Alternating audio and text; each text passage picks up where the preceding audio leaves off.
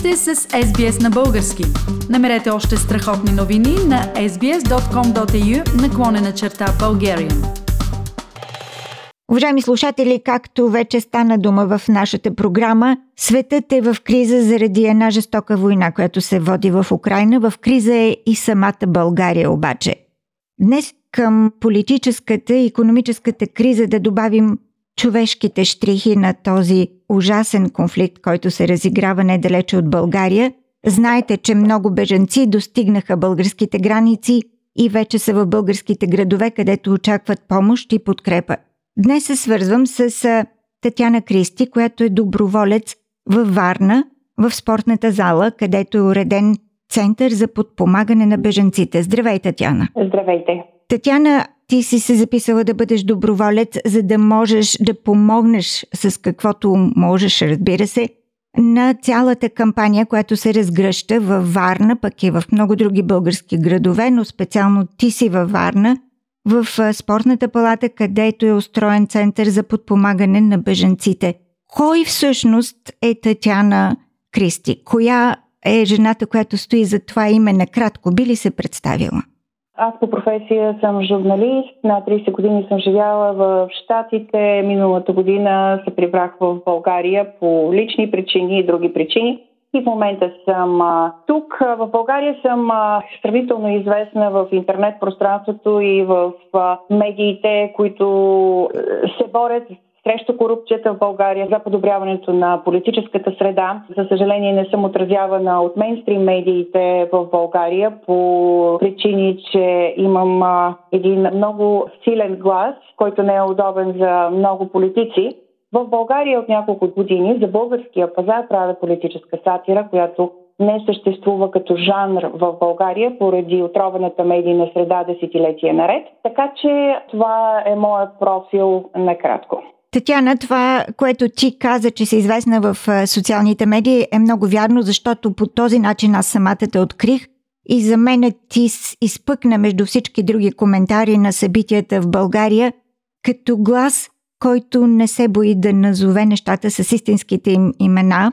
По този повод нека да говорим днес за истинските имена на това, което се случва в България. Какви хора пристигат във Варна от Украина – как изглеждат те? Какво срещаш ти в дните, в които работиш като доброволец в този център за подпомагане на бежанците? Преди да вляза в по-големи подробности, искам да развенчая мита, който се разпространява от политици и техни последователи, че в Украина идват богаташи с богати коли, които идват да откраднат залъка на българите и българските деца. Тази противна опорка е абсолютна лъжа. В България основно идват обикновени хора. Много рядко се срещат някакви по-скъпи коли. Идват обикновени хора, повечето с една раничка на гърба си. Видях жена вчера, която беше на 70 години, дошла сама. Раничката и нямаше сигурно 1 килограм на гърба й. 60% от идващите в България беженци са малолетни под 18 години и основно пристигат майки с деца и възрастни хора. Мъжете от 18 до 60 като правило остават в Украина да защитават държавата си. Сърцераздирателни случаи и истории виждат доброволците в нашия център, който е най-голям в България и най-добре организиран от доброволци, които първи реагираха на кризата. Държавата се задейства, за съжаление, много бавно и тромбово. Около 100 човека сме доброволците в този център. Този център е обработил до сега 12 000, а може би и повече вече беженци. Те са 30 и няколко хиляди до този момент в България, като броя им продължава да расте и основният наплив идва във Варна, защото тя е най-близко до границата с Украина. Сърцераздирателни истории, майки с деца и знаете ли, дечицата, които пристигат аз забелязвам, че те не плачат. Те са вече толкова изтощени и изморени, че те просто вече не могат да плачат. Те хлипат, очите им сълзят, те са изморени, но те не плачат. Едно момченце преди два дни с майка си, около 3 годишно, дойде и само му течаха сълзи. Беше зачервено, но само течаха сълзи и плачеше. Отидох да му занеса една играчка плюшена. Той дори не я погледна, отидох да донеса втора. Той дори не се заинтересува от това. Това са напълно съсипани и съкрушени хора. Възрастни жени, които пристигат, които са самотни или децата им са в друг край на Украина и те не знаят дали въобще ще се срещнат с тях в България или децата им ще избягат през други пунктове в други държави. А, сърцеради история, още една ще кажа, пристигна при мен една глухоняма жена на 50 години, която е пристигнала съвсем сама. Мъжете от нейното семейство са в Украина. Не можете да си представите безпомощността и отчаянието, което изпитват а, тези хора, попаднали в а, съвсем а, чужда среда, с чужд език. Затова ми е изключително болно за враждебността, която показват някои българи към тези хора и как а, тази беженска криза всъщност не се оценява наистина като хуманитарна криза, като хуманитарна катастрофа, включително и за България, и как нашето правителство реагира, ако не е адекватно, то изключително бавно на процесите, които се случват и няколко десетки доброволци изнасяме на плещите си всъщност задълженията на държавата и цялата криза. Татяна, искам сега да се спрем на другата страна на монетата.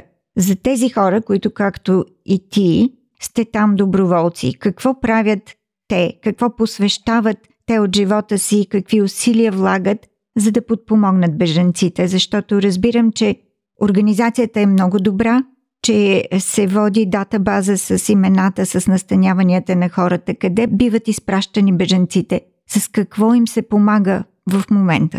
Значи в момента доброволците в центъра са разделени на няколко звена. Едното звено е за настаняването, където имаме набързо направени база данни за базите, в които съществуват и в които можем да ги изпратим. Това са хотели основно или ведомствени бази, които са по-малко и база данни за тяхната регистрация всъщност, като пристигнат. Другото звено е за хората, които се занимават с продоволствието, логистиката на продоволствието, както и сортирането на нещата. Има и друго звено, което а, се занимава с, само с информация и разпределенето на хората къде да отидат и а, разрешаването на странни казуси или тежки казуси, както с въпросната глухоняма жена, която и трябваше помощ и ние се свързахме с Съюза на глухонемите в България, които да я поемат, защото тя не може да комуникира освен с писане. Имаме нужда от повече рускоговорящи, които да могат да, да комуникират с тези хора. Пристигащите от Украина младежи, които са над 18, които са по-малко или под 18, които са повече, както и други, веднага искат да станат доброволци. Те не искат да стоят с кръстени ръце и да се осланят на подаянието на държавата. Всъщност то дори не е подаяние, защото държавата дава 40 лева на хотелите за настаняването и изхранването, но тези пари не идват директно от джоба на българския данокопазец, ще бъдат компенсирани от европейски фондове.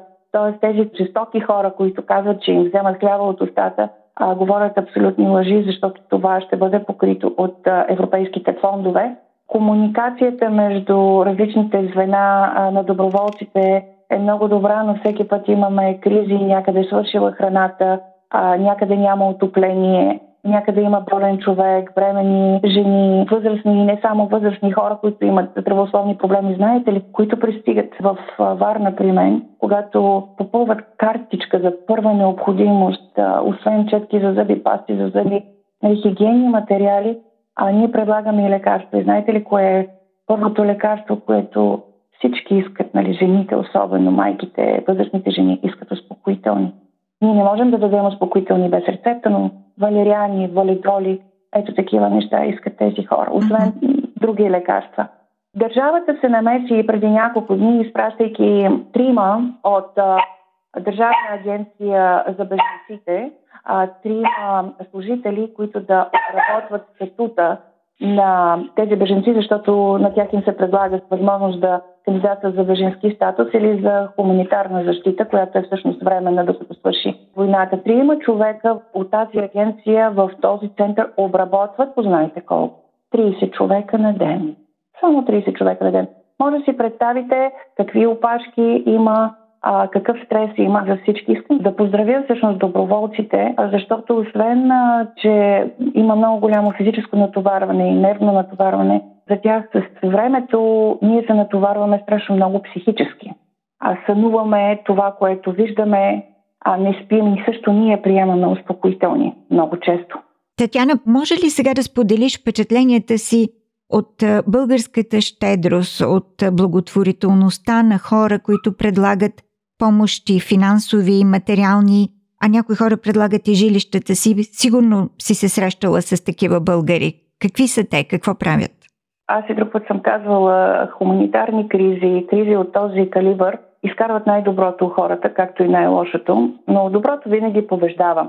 И аз видях невероятни хора с невероятни сърца от най-големи дарители, бизнеси, огромни вериги, магазини, ресторанти, както и най-обикновени хора, като вчера, например, аз останах до по-късно, беше тъмно и до нас се приближи един електрически скутер с един човек, на който скутер беше качена неговата дъщеричка около 7 години. Върху скутера висяха турби с плодове. Това говорим примерно 8 часа вечерта.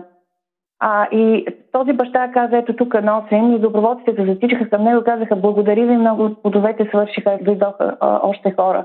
Този пример на съпричастност от най-обикновените хора до хора, зад които стоят бизнеси или институции, изключително стопля. Сърцата и дава надежда, че тази нация не е а, направена само от коравосърдечни хора с промити от а, пропаганда мозъци. Уважаеми слушатели, това беше Татяна Кристи, журналист, също доброволец в Беженския център в Варна. Татяна, благодаря ти много за този разказ. Предлагам да поддържаме връзка, за да следим как се развиват нещата не само в Беженския център, а и за това как България се отнася към тези хора и какво прави правителството, за да облегчи състоянието на тази хуманитарна криза, в която се намира вече и България, заради това, че трябва да подпомогне хора, избягали от война. С удоволствие. Благодаря ви много и благодаря за тази трибуна. Харесайте, споделете, коментирайте. Следете SBS на български във Facebook.